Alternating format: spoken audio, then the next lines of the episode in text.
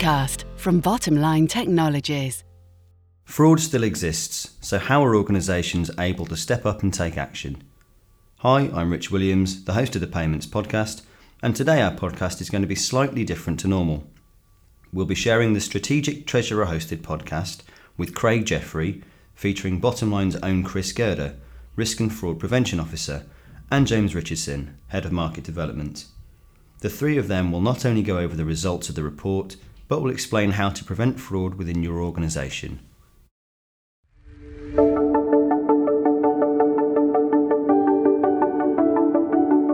Welcome to the Treasury Update podcast presented by Strategic Treasurer, your source for interesting Treasury news, analysis, and insights in your car, at the gym, or wherever you decide to tune in. In 2019, treasurers are feeling more secure and able to defend their organizations against fraud, but fraud still exists. On this episode of the podcast, Craig Jeffery sits down with Chris Gerda, Risk and Fraud Prevention Officer, and James Richardson, Head of Market Development, Risk and Fraud of Bottomline Technologies, to discuss the 2019 Treasury Fraud and Control Survey results. They describe how making and receiving secure payments should and should not look, along with other ways some need to step up and take action to prevent fraudulent behavior occurring in their organization. Listen into the discussion. Welcome to the Treasury Update podcast. I'm Craig Jeffery. I'm here with James Richardson and Christopher Gerda from Bottomline Technologies. Welcome to the podcast. Thank you. Thanks, Craig. Thanks for having us. Just by way of an introduction to both of them, James Richardson is the head of market development, and Christopher Gerda is a risk and fraud prevention officer. Bottomline is a 300 million turnover company, a global firm. Their headquarters is in New Hampshire. In the US, they have products on banking, payments, financial messaging, cyber fraud and risk management, document management, and legal spend. The annual survey, the Treasury Fraud and Control Survey, is in its fourth year, and Bottomline has been the underwriter. And the entire industry benefits from this research. So, thank you to Bottomline and to Chris and James. There are about uh, 275 respondents globally to this survey, which is quite lengthy. And there's information for downloading the report and downloading the infographics on our respective websites and on the podcast site so you can pull that information down. Let me begin with a theme or a summary of some of the, the key points that came out of this year's survey. Clearly, the fraud picture is serious, but not as bleak as in the past. Uh, when we look at the multiple year context of persistent, automated, and multi pronged attackers that are getting huge financial gains from this. This is a serious situation. Uh, this year, the survey helped us to better understand what's happening to corporate defenses. How are we better prepared? How has the increased level of spend impacted confidence? Is spend continuing? And what is happening with the attacks and losses? And what should we do about those? So, where have defenses improved the most and what gaps most need filling? So, this uh, survey provided a lot of insight on that, and we'll talk about that right now. So, James and Chris, corporations, uh, treasury groups, payment groups are feeling more confident. This is this has changed. Why is this, and how has this happened? I think that's a that's a great question. You know, over time, if you think about maybe the last decade, you know, change is very slow when you're talking about an entire industry. Uh, and technology's moved very quickly in the last decade. So all of a sudden, you have fraud hats really set upon the heads, willingly or unwillingly, on treasury and accounting professionals at a very fast pace. So not just one person in a department, but really everyone having to be responsible to block, intercept fraud, and quickly having to understand what questions to ask. What happens in a cyber attack? Why am I receiving social engineering phone calls and handling suspicious emails? And I think what happened is we finally caught up. Now we're proactively training. We're really recognizing that fraud is part of the day to day and that when we adopt new technologies and payment systems, we're asking the questions of what kind of impacts are we going to have that we'll have to pivot to from a security perspective proactively rather than reactively. And I think also you see a lot of young professionals entering the workplace that were brought up and educated in the digital age. So they're very keen and savvy to those digital threats, and their, their confidence in dealing with them is, very high from the outset. James, what uh, what are you seeing, and what are you uh, thinking about the level of confidence? Are there other factors besides the tech savvy and kind of where we are in the process that is influencing this confidence? I think I think those are great points. I think in addition to that, the awareness is definitely improved, and that's largely in thanks to the industry making a bigger deal of communicating more effectively about what to do, simple steps to secure the payments for an organization. You know, rewind five years ago, would people in, in the company really understand some of the terminology we talk about today, like business email compromise? You come through to today, and actually, I think most people do. I think that there's a greater cultural shift within organizations that make it okay to challenge and to check. And and part of that is, I guess, in recognition that the money doesn't belong to an individual, right? It it belongs to the company, and therefore everyone has a right to check that who we're paying is in fact who we're expecting to pay. I think that the education is working. Is there more to do? Absolutely. And that will continue to be the case. This is an organic subject matter. And, you know, the danger would be perhaps that organizations rest on their laurels, that they, they're feeling a little bit better about what fraud looks like in 2018 coming into 2019. Does that mean that they're well prepared to deal with the threats for the next few years? I think that's a that's a good question. Is everybody well prepared to deal with the threats over time, especially considering the fact that the conflict, the, the criminals are sophisticated, they're patient, they tend to add attack methods, not just move from one to another. That creates a uh, a situation where the playing field continues to change. People are feeling more confident. I know one of the elements, uh, as we've looked at this survey over four years, the spend levels have been elevated. People have spent more on cyber fraud and, and some of the different areas of protecting themselves. And that seems to contribute to some of the confidence, in addition to education being more aware of and the industry activity. Is this a case of the spend is making no one lose sleep? What would you say to that? Is that we're we're really comfortable in a good position, or how would you how would you respond to these feelings of, of greater confidence?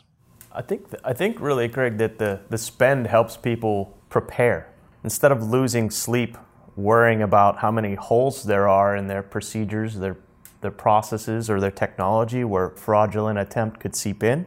They're actually going to sleep thinking more proactively on how can I be more secure because I have I have a good technology budget to back up the security perspectives that I need to fit my particular business. And I think really the stats from the survey also show that a lot of corporates are worried about their partners being hacked. That really shows the interconnectivity and the camaraderie that's needed for business professionals.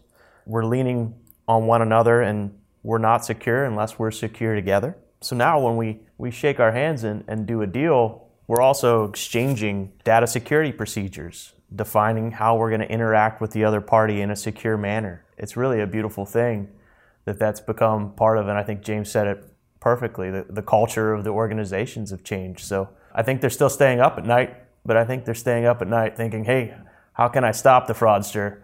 Uh, not worrying about the fraudsters already being there. Uh, that's that's that's a great point. There's a couple of things perhaps to to consider. Was the concern and the worry that you were going to be defrauded years ago, and actually that morphed into, okay, well now I just want to make sure I don't get defrauded as best I possibly can. Maybe that shifts into, you know what, the payment landscape is changing, and now you've got the increase in immediate payments, which are irrevocable. So once they go, they go. You can't get it back. Chris mentioned about the need to be proactive. There's perhaps an argument that says, are some of these defenses still reactive? And I guess that keeps in keeps in line with my comment earlier about um, you know thinking of the threats ahead. if I had a budget of five hundred thousand dollars, if I spent that five hundred thousand dollars on pure education for my business of what to do in the event that they see an email, well, that's cool for that particular um, threat, but it doesn't stop the issue of dealing with new fraud types. It doesn't recover my funds before it's too late um, in the event that something got through the gap. And I think this is where I guess this ties into the need to look at you know, what are the right defenses for the future state where organizations sitting right now? Because fraud's always been like a balloon right? You know you kind of squeeze it in one area and you're just going to put pressure on another area.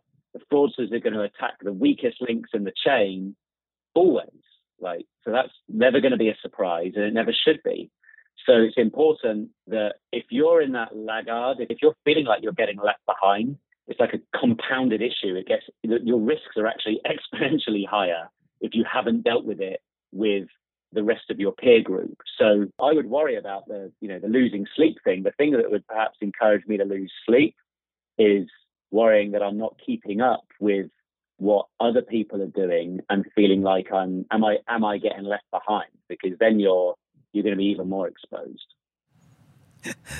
I, I like that the uh, that element of the risk level and the threats are changing, so you have to keep up. If you're set for right now, things are tightened down, that doesn't necessarily mean you are protected for the future. So it's an ongoing defense. Absolutely right. Chris mentioned about being proactive. and There's never a truer word. That is so important in today's payment climate. We're seeing across Europe, across different areas of Asia, the US as well, this kind of growing trend in immediate payments.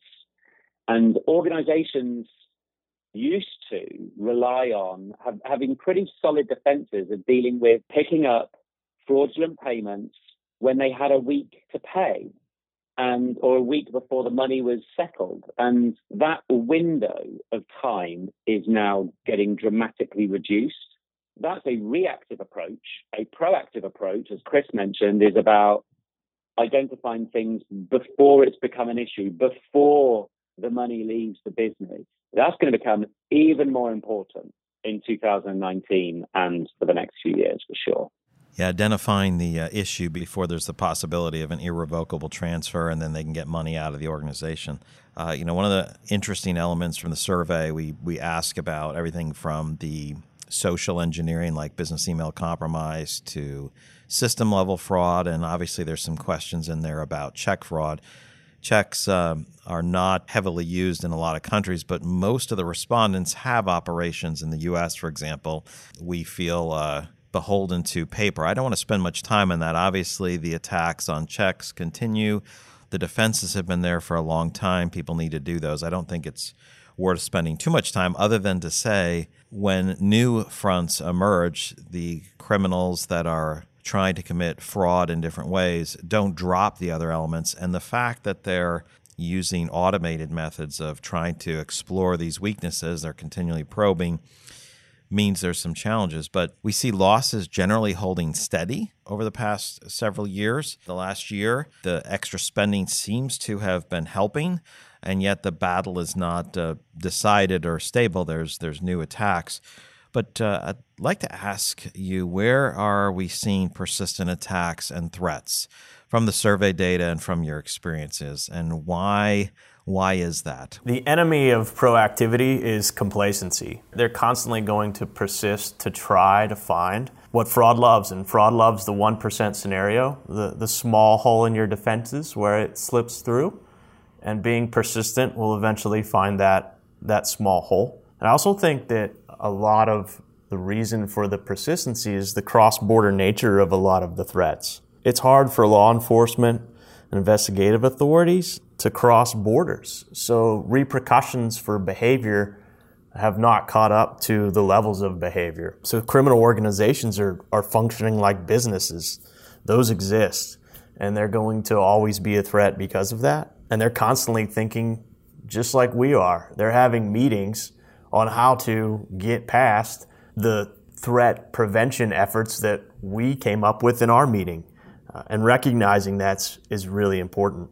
That's what's I think really given rise to uh, the entire really industry of digital identity and all of the things that we now have to do as far as downstream thinking, even in our policies. I agree completely with that. Fraudsters thinking like a business owner. I mean, where was that statement 10 years ago? But that is very much what is going on right now. They, they, there's definitely meetings going on. Um, it's highly organized. They're marketing campaigns. They will have marketing campaigns that will be clickbait for us to kind of respond to and see if anyone comes back and says, "Oh yeah, I think uh, that, uh, that you know there's something of interest in what you've sent." Well, straight away you're into their nurture program, right? It's just like any other business. They're going to be using LinkedIn to find out who your CFO is, who's running your treasury department, who your CEO is. They're going to be checking out Facebook and seeing when those when those individuals are on holiday. They're going to be using that whole social media platform to galvanize as much information as possible and come out with highly tailored, highly sophisticated and customized responses to break your defenses of your organization. There is no doubt about that. And we see um, highly lucrative attempts by fraudsters that break the media, break the news headlines, you know, like the Bangladesh bank heist. The attempt was a billion dollars.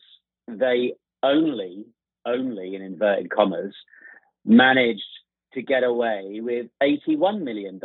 They're just such significant sums of money that they're beyond our comprehension. And the danger actually is because they are so highly sophisticated and customized, these fraudsters are thinking, how do we get into that organization? We, they know the weakest link. They're in they're taking over how the printers react to generating confirmation reports for, um, for payment transmissions. They're creating new users in a system and then using those users to make payments. Then they're deleting those users. And all those things happen. And if you if your layer of defense is looking at a report that comes out at the end of the day to say who you think you paid, you are way behind the times, my friend. That is definitely a a, a danger. Um, so I, I, completely agree with Chris that there is marketing meetings taking place in the in the force as well. It is a true enterprise. Um, there is a there, there's a slight there's, there's, another comment I will make actually, which is it, it's quite easy to get distracted with the really sensational news stories and think, wow, that's really out there nothing like that is ever going to happen to me. And what what doesn't break the news is the more what I would call boring frauds or the fraud attempts that are generally successful, and they will be right underneath that threshold of interest of value to your organization. If your organization doesn't really care about organization about uh, paying invoices under $500, you've just got this threshold that says, all right, it's not worth our time to investigate it the fraudsters will know and understand that and exploit it. It's those things, um, it's the boring frauds as well as the super sensational stories that we've got to watch out for. So there's more things to uh, uh, to stay awake from. I, I thought the uh, the feeling of more confidence that's come about, coupled with what you've just said, uh, maybe means the level defense has to step up significantly. I, I liked your point that both of you made that they're thinking like a business. Just this weekend, I was reading an article about some of the uh, dark web sites for criminal uh, fraud, cyber fraud, have set standards for you know, they give provide service level agreements. They have customer support to help uh, criminals be more successful. So they're acting more like a business uh, every day. That is uh, quite scary. Yeah, these these attacks are persistent. They're they're ongoing. They're netting a lot more money, which is allowing them to be you know persistent and and find holes and explore them. So maybe maybe we could just shift a bit to. I'll start with you this time, James. Uh, if we think about what does good and bad look like for cyber fraud defenses, payment uh, security. Maybe you could tell us what bad looks like and what does good look like. And we'll start with you, James. Let's think of bad. So bad is after the event. right? Bad is everything's happened and I'm going to get a report to tell me what I've done wrong. That is um, no way good enough for 2019. So if if that is the way in which the operation runs today, then I, I would kind of I would apply some urgency to um, think about how that could be modified. Bad looks like one person involved in an entire process. Bad looks like open, unencrypted payment data just you know being transferred not just across systems but across the internet. And let me just explain what I mean by that. We're in a new cloud world where treasury management systems, where payment gateways, payment solutions, ERPs, these are hosted. These are cloud-based environments, and um, you would be surprised actually how many organizations still will manually upload unencrypted payment data into different, um, you know, different parts of their process. So the tech has started to shift on quite quick, but the processes that sit behind it are still thinking like it's 2003. I think that's those are some of the challenges that organizations need to face and step up to. So that for me is kind of what bad looks like. What what good looks like, it'd be easy for me to just say the opposite, but let me just explain what I'd mean by some of those statements. What good looks like in today's world is encrypted data. Just that's table stakes. Get that stuff encrypted and it just solves a headache straight away. Having clear segregation of duty so you've got a very nice and clean audited process that says that Jane did one thing and John did something else, and you're confident that that covers um, your your process um, to the extent that satisfies your audit and your controls. The big advances actually have been in the technology. So we talked at the very early start of this that education's actually going pretty well across industry, and I'd, I'd definitely stand by that comment from earlier. I think the technology has advanced quite a bit in the last few years, and perhaps it's still relatively unknown as to how it could help a corporate or a bank or you know any organization. Um, things like um, the automatic checking of all transactions before they get paid and telling you when something looks out of the ordinary. That's something that wasn't really around you know, five years ago in a, a kind of, you know, a well kind of packaged setup. That stuff exists today. And, you know, the leaders of, of, of, in the corporates that are fighting cyber fraud, they're embracing some of that tech. They're layering it into their people processing technology um, environment. They're thinking about that in their defenses. And that certainly came through in some of the report that we saw. There's a growing interest in things like behavioral analysis in looking at what people are doing on systems, um, in looking at the transactions that are ultimately going to lead in a payment. So hopefully there's some good examples there about what what you know in, what in quotes bad looks like, but equally some really good examples hopefully of what good looks like that, that are then available in the market for people to to start thinking about. Thanks, James. Chris, what what do you have to uh, add to the the good and the bad look for security in the corporate domain? Yeah, I think I think James gave a really great landscape picture, just spot on. Sometimes it, it's the simple things, right? It's are you doing just email transactions and communications for something that's really critical, and when should you step that up to a, a more of a multi-factor type of authentication? That might be just picking up and using a verbal verification and then where does multi-factor authentication exist on your, your bank accounts and your employee verifications so that you know who people are and, and what they're accessing and do they have access to that to prevent simple things, even shared credentials, but also from your employees that may fall victim to one of those clickbait emails and give out their credentials without the simple multi-factor authentications placed there. Uh, you're really just opening yourself up so it's kind of like defense in depth. Another thing that's that's kind of bad, uh, not having an audit trail. You know, James talked about behavioral analytics, and when you you implement those types of new technologies, you're you're tying what could be an insider committing uh, some embezzlement activity to the trail of money that they're moving around. So that's really a useful thing to have at your fingertips, both to analyze what happened, but also uh, where there's one, there's more uh, to, to identify additional exposure. And I think finally, really, uh, one of the big ones for me that falls in the bad category is uh, not having an outlet for your employees to express their gut feelings about a transaction or an interaction. So, some sort of formalized and responsive incident management system is really that's a good thing to have.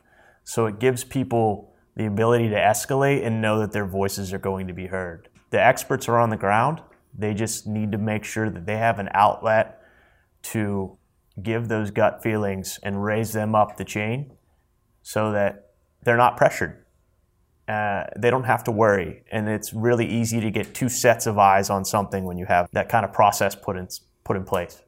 I think that's I think that's a really really good point about the ability to for anybody to stop a payment or to uh, question something going on, and it doesn't have to be obvious. Just like the business email compromise of I'll call it uh, you know ten years ago, where they're trying to uh, do some sort of social engineering, and the the language was uh, very rudimentary, uh, poorly written. Nobody even viewed it as a threat.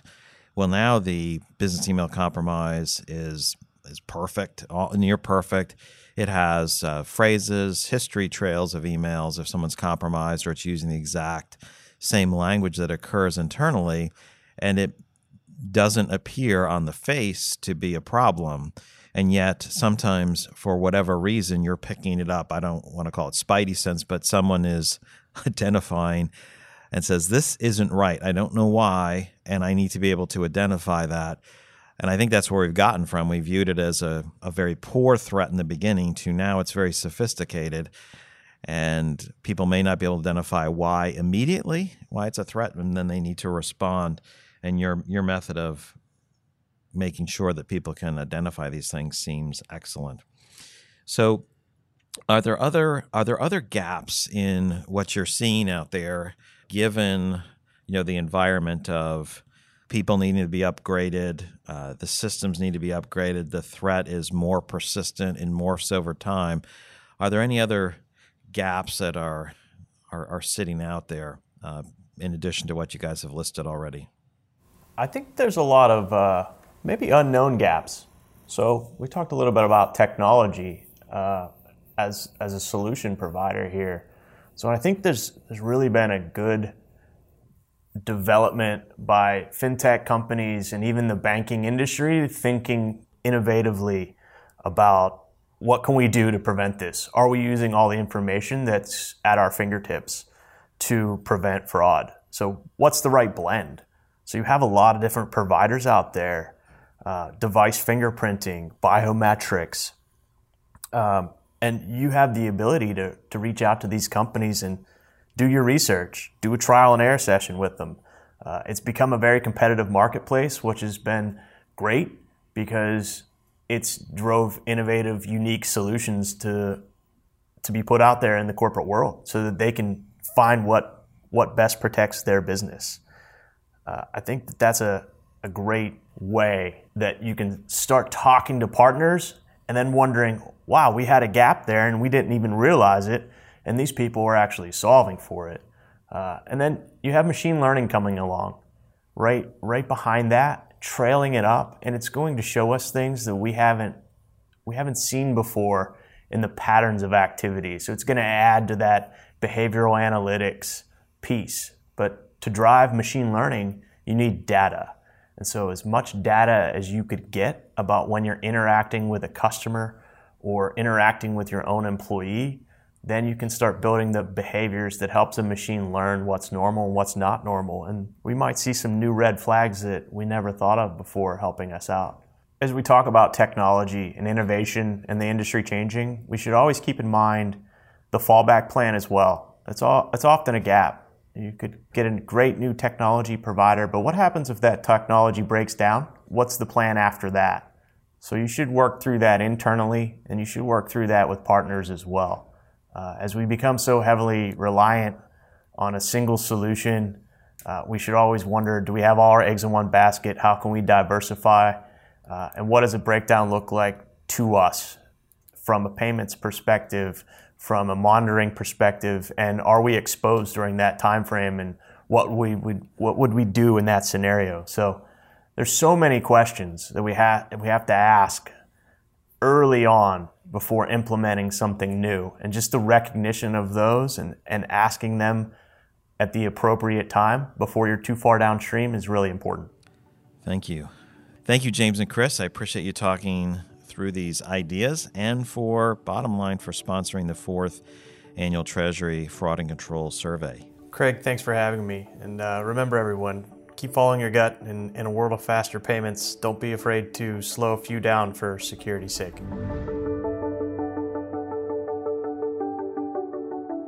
You've reached the end of another episode of the Treasury Update podcast. Be sure to follow Strategic Treasurer on LinkedIn. Just search for Strategic Treasurer.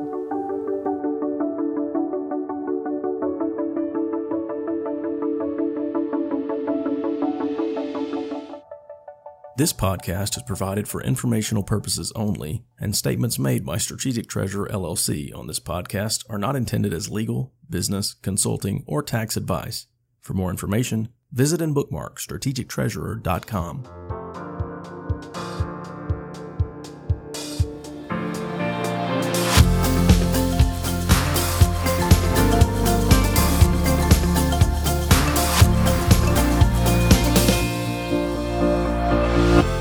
Payments Podcast from Bottomline Technologies.